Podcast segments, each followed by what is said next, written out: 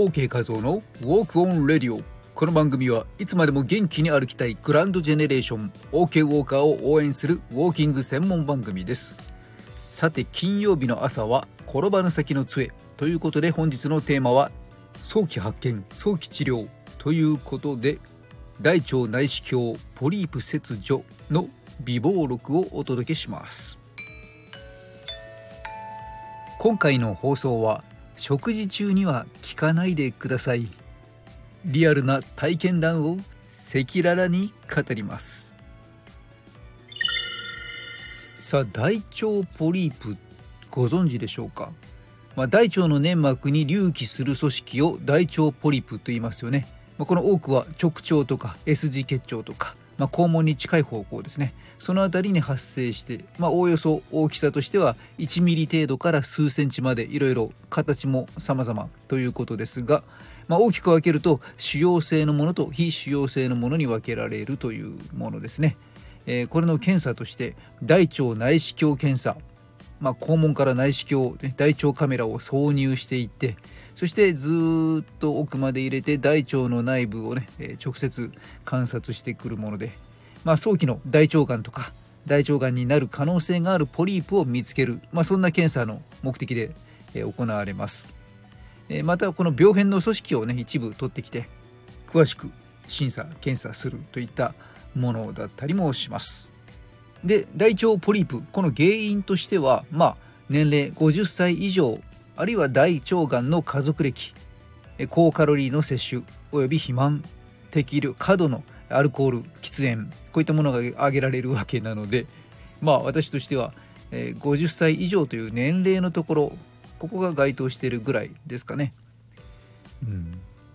でこの、まあ、いわゆる大腸の粘膜に隆起する組織大腸ポリープですよねポコッと大腸の粘膜の一部が、まあ、イボ状にポコッと盛り上がって大腸の内側空間の部分いわゆる内空に、えー、突出する、ねまあ、飛び出したものこれがまあ無症状であるということが一般的なんですよね。えー、なので、まあ、がん化する前にこのポリープを早期に発見して、えー、治療するとこれが転ばぬ先の杖というわけで大腸内視鏡検査大腸カメラを受けるということが重要になるという流れです。でまあ大腸がんに移行していくタイプとかあとは正常な大腸粘膜から直接がんが発生してしまうケースとかね、まあ、本当にいろいろなものがあり中には立ちの悪いものもあるということで、え早期発見すると。こういった定期的な検査が重要だと、まあ、理解してはいるんですがうんうんうん。まあこれまで検査を特に受けるきっかけ機会はありませんでした。リスクとしては血のつながった親兄弟子供に大腸がんになった人がいるとそうでない人に比べると23倍に大腸がんになりやすいと言われています、まあ、一方で予防としては適度な運動、うん、これがいいと。でそれ以外にはまあ直接大腸がんの予防になる有効な方法は、えー、なかなか証明されたものがないということですね。まあ、食物繊維とか果物野菜こういったものが予防する可能性があるとは言われていますがなかなか証明というねしっかりとしたデータにまではなってきていなかったりもするみたいですね。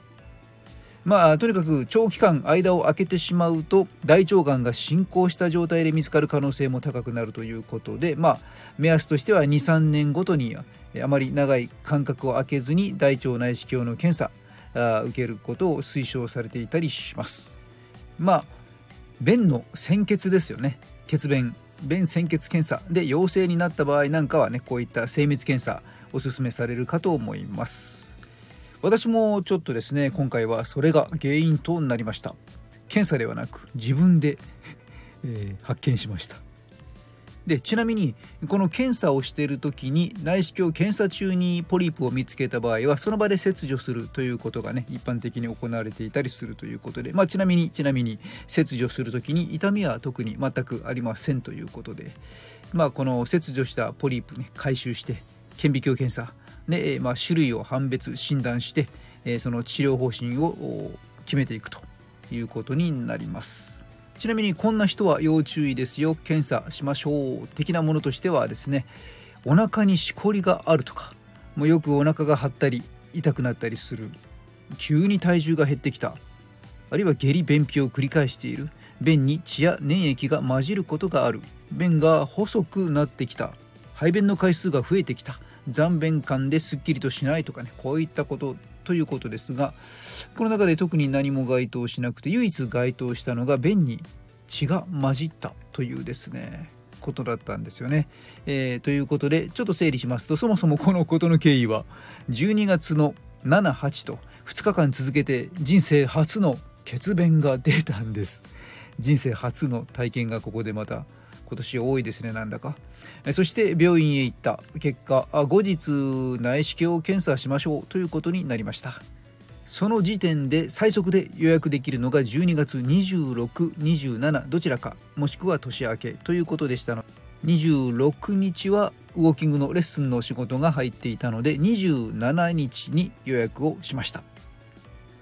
えー、そしてまあ日にちがありますので78、えー、血が出た後はと言いますと、えー、その後7日間は出血なしでしたあら治ったかなと思ったらその翌日少し出血が見られ、まあ、そこから今度は9日間出血なしということで、えー、今度こそ治ったかなと思ったらその翌日また少し血便が見られたと。そしてその翌日検査当日12月27日は出血なしという流れでした。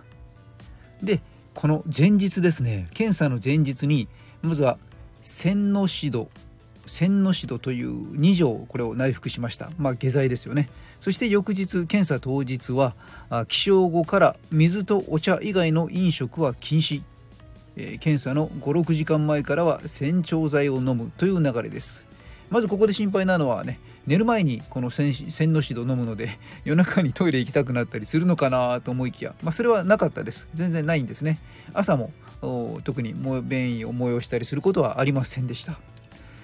でまあ実際検査は3時半からだったので、まあ、2 3 0分前に来てくださいねと言われていたのでおおむね9時半過ぎぐらいからですね、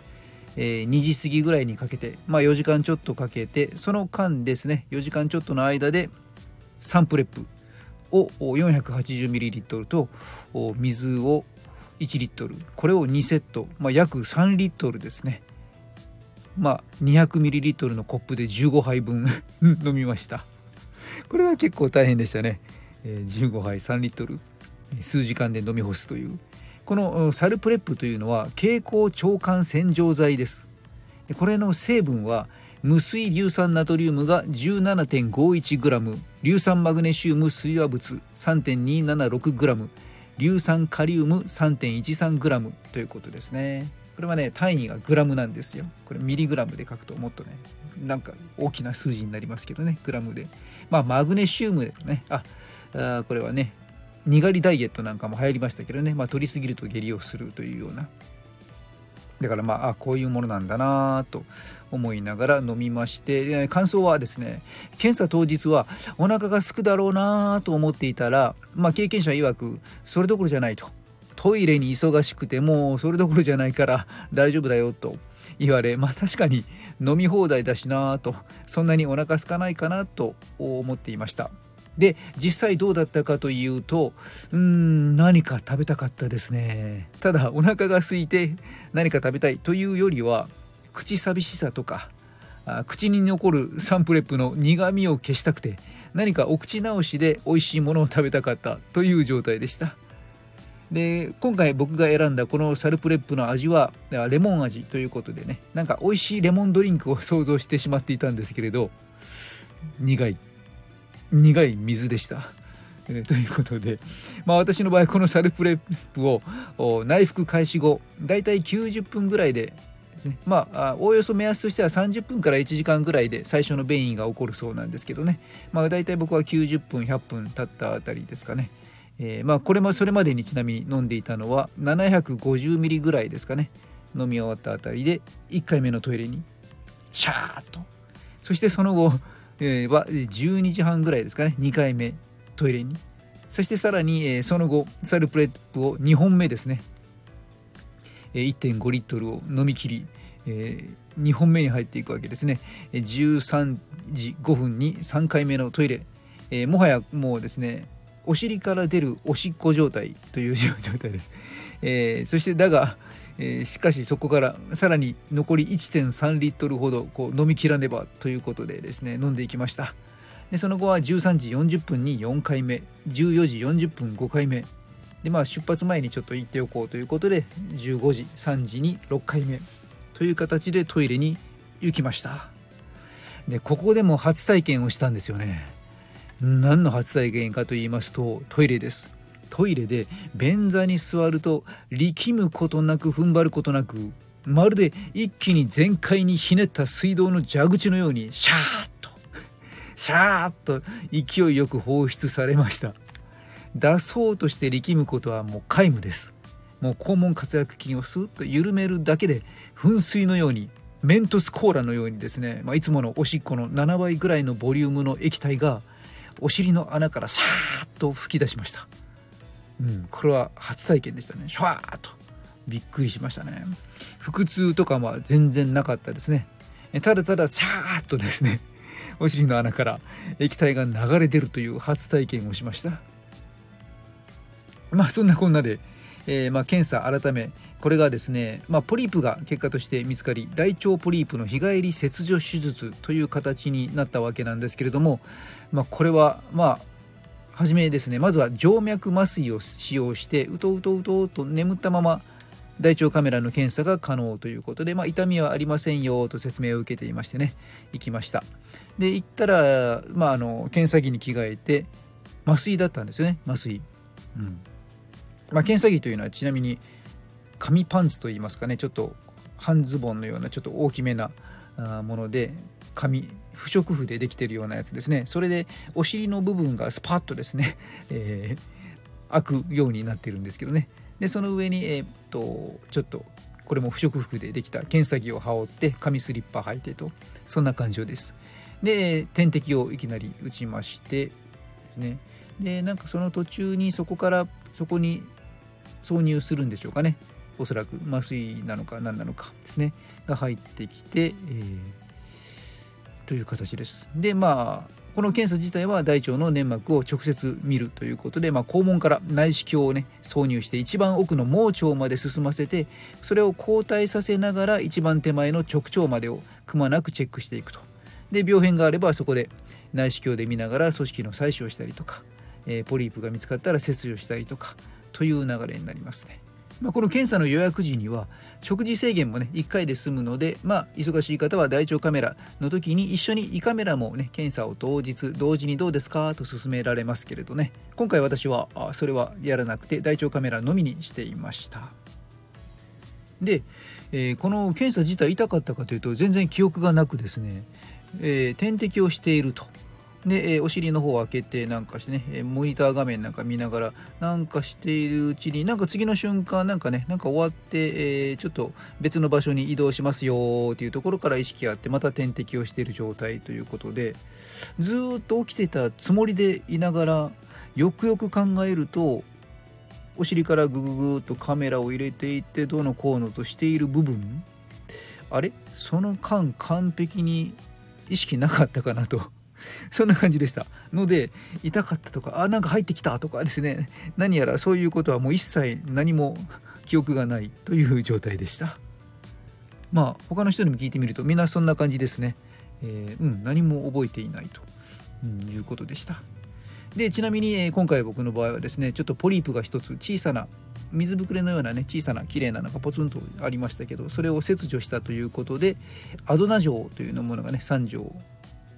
処方されました。これは毛細血管に作用して、え、血管の透過性更新を抑制し血管抵抗値を増強することにより出血時間を短縮し止血作用を示します。通常毛細血管抵抗性の減弱や透過性の更新による出血傾向を市販病など皮膚粘膜内膜からの出血眼底出血腎出血子宮出血手術中術後の異常出血の治療に用いられます。ということでまあ止血作用のあるお薬ですよね。それをその夜次の朝次の昼とね食後3回飲んで終了といった感じでした。まあ今回のこのえ検査の前日ですねのおすすめのメニュー詳しくは1週間前の先週の放送後半を聞いてほしいんですけれどもこの食べるものリストの中にはえ食パン具なしポタージュスープ具なし卵焼き具なしポテトサラダ具なしスープ具なし蒸しパンもクラッカーもクッキーもゼリーも茶碗蒸しも全て具なしであれば OK というメニューでした。でまあ23日前からこのおすすめのメニューはあ具なしだらけという状態で、え検査の翌日はあ私の便まで具なしという感じでしたね。おそらく何でしょうかね。サルプレップの微妙に残ってたんでしょうかね。まあその感じでシャーッと出て終わりましてぐぐなしでした。でその後は特に、えー、ないですね。まああの23日排便がないということもあるそうです、まあ、空っぽになってますからね。ということでリアルな体験談でした。うん。まあ、ちなみに術後最初に食べたのは帰宅途中に買ったシュークリームでした。そしてその後はマーブルチョコのスポンジケーキ菓子でした、えー、そしてその後夜ご飯はしっかりと普通に食べました。でお風呂上がり体重を測ってみるとちょうど1キロ減っていました。ということはおそらく夕食前に測れば2キロぐらい減っていたのかもしれませんね。まあその夜はお腹がこうペランペランに薄くなっていましたね。平べったく。平べったくなっていてすっきりとして気持ちよく眠れました。ちょっと今回長くなっていますけれどもこの流れで疑問が2つ出たのでちょっとシェアしようかなと思います。1つ目は大腸ポリープの切除。これは切除しないとがん化するものもある。うん、あるいはもうそのまま放置しても問題ないものもある。という中で内視鏡で発見したらすぐに切除してしまうというのは、うん、なぜなのかなと思っていたんですけれどもこれについてはですねいろいろ調べていたら大腸がんは大腸ポリープが成長していく過程で生まれるためにポリープの段階で切除することが大腸がんの予防になりますということでしたね。大きさや形状にもよりますが目安として大腸ポリープが 10mm 以上に育つ前に切除するのが好ましいとされていますポリープががん化して何年もの時間が経ってしまう進行大腸がんとなってリンパ節や肝臓などにも転移してしまいますと。でただし今すでに大腸ポリープががん化していても早期であれば内視鏡の切除で完治することも可能ですということでした。まあ、もう一つの疑問は点滴についてですね、えこれは全部使い切らないのはなぜだろうという。子どもの頃点滴を受けていた遠い記憶によるとまあ必要な量の点滴がぶら下げられてそれを1本ね全部終わったら終わりということで、えー、使い切っていた記憶があるんですけれどもここ最近たまたま立て続けに2回ほど点滴の機会がありましたがいずれもまだ4分の1とか3分の1とかぐらいしかあ使っていない状態で「あ点滴外しますね」と言って終わっていたんですよね。あれ？これ？最後まで使わないのかなと。うん。まあ、明細を見ると 500ml1 本分の料金がちゃんと加算されているんですけれどあれはどういうものなんでしょうかね。その辺り詳しい方いらっしゃいますでしょうか。うん。まあ、ちなみに、えー、今回は大腸内視鏡検査の時にはソルデム酸輸液というもの、まあ、これは尿や不感常設皮膚や粘膜呼気から蒸発する水分など生命維持により体内から失われる水分と電解質を補給します。感染症や脱水症外傷時手術後などにより体液バランスが崩れ速やかに補正しなければならない時に点滴常駐で使用されます。というものですね。もう1回はちょうど1ヶ月ほど前ですかね。11月28日緊急搬送された時。この時はソルアセト F 輸液というものこれはちなみに医療用医療用医薬品医師の処方により使用する医薬品循環血液量減少時及び組織間組織間液の減少時に起きる細胞外液の補給細胞外液の補正代謝性アシドーシスの補正と書かれていますね。この辺りの点滴はいずれも 500ml のかねぶら下げられていたんですけれどもまあ4分の13分の1使ったところでだから半分以上残っている状態であもう外しますねという感じだったんですけれど、えー、そういうものなんでしょうか。ご存知の方がいたら是非コメント欄で教えてください。ちなみに気になるお会計今回の大腸内視鏡検査改め短期滞在手術となったお会計、まあ、ポリプを1つ切除を含めて9万1050円3割負担で2万7320円と保険の効かない検査着、まあ、スリッパとかあそういったものの大腸検査セットの実費500円で合計2万7820円でした。そして、今回の所見は直腸に小ポリープを認めました切除しました。出血の原因は内耳覚でした。他明らかな異常を認めません。という結果でした。なかなかどうしてちょっと恥ずかしい体験でもあるのですが同じ経験をされる方の参考になればと思いここに微暴録として残します。なお切除したポリープ何だったのかという詳しい検査結果は1月の17日以降に病院に行ってお聞きするということなので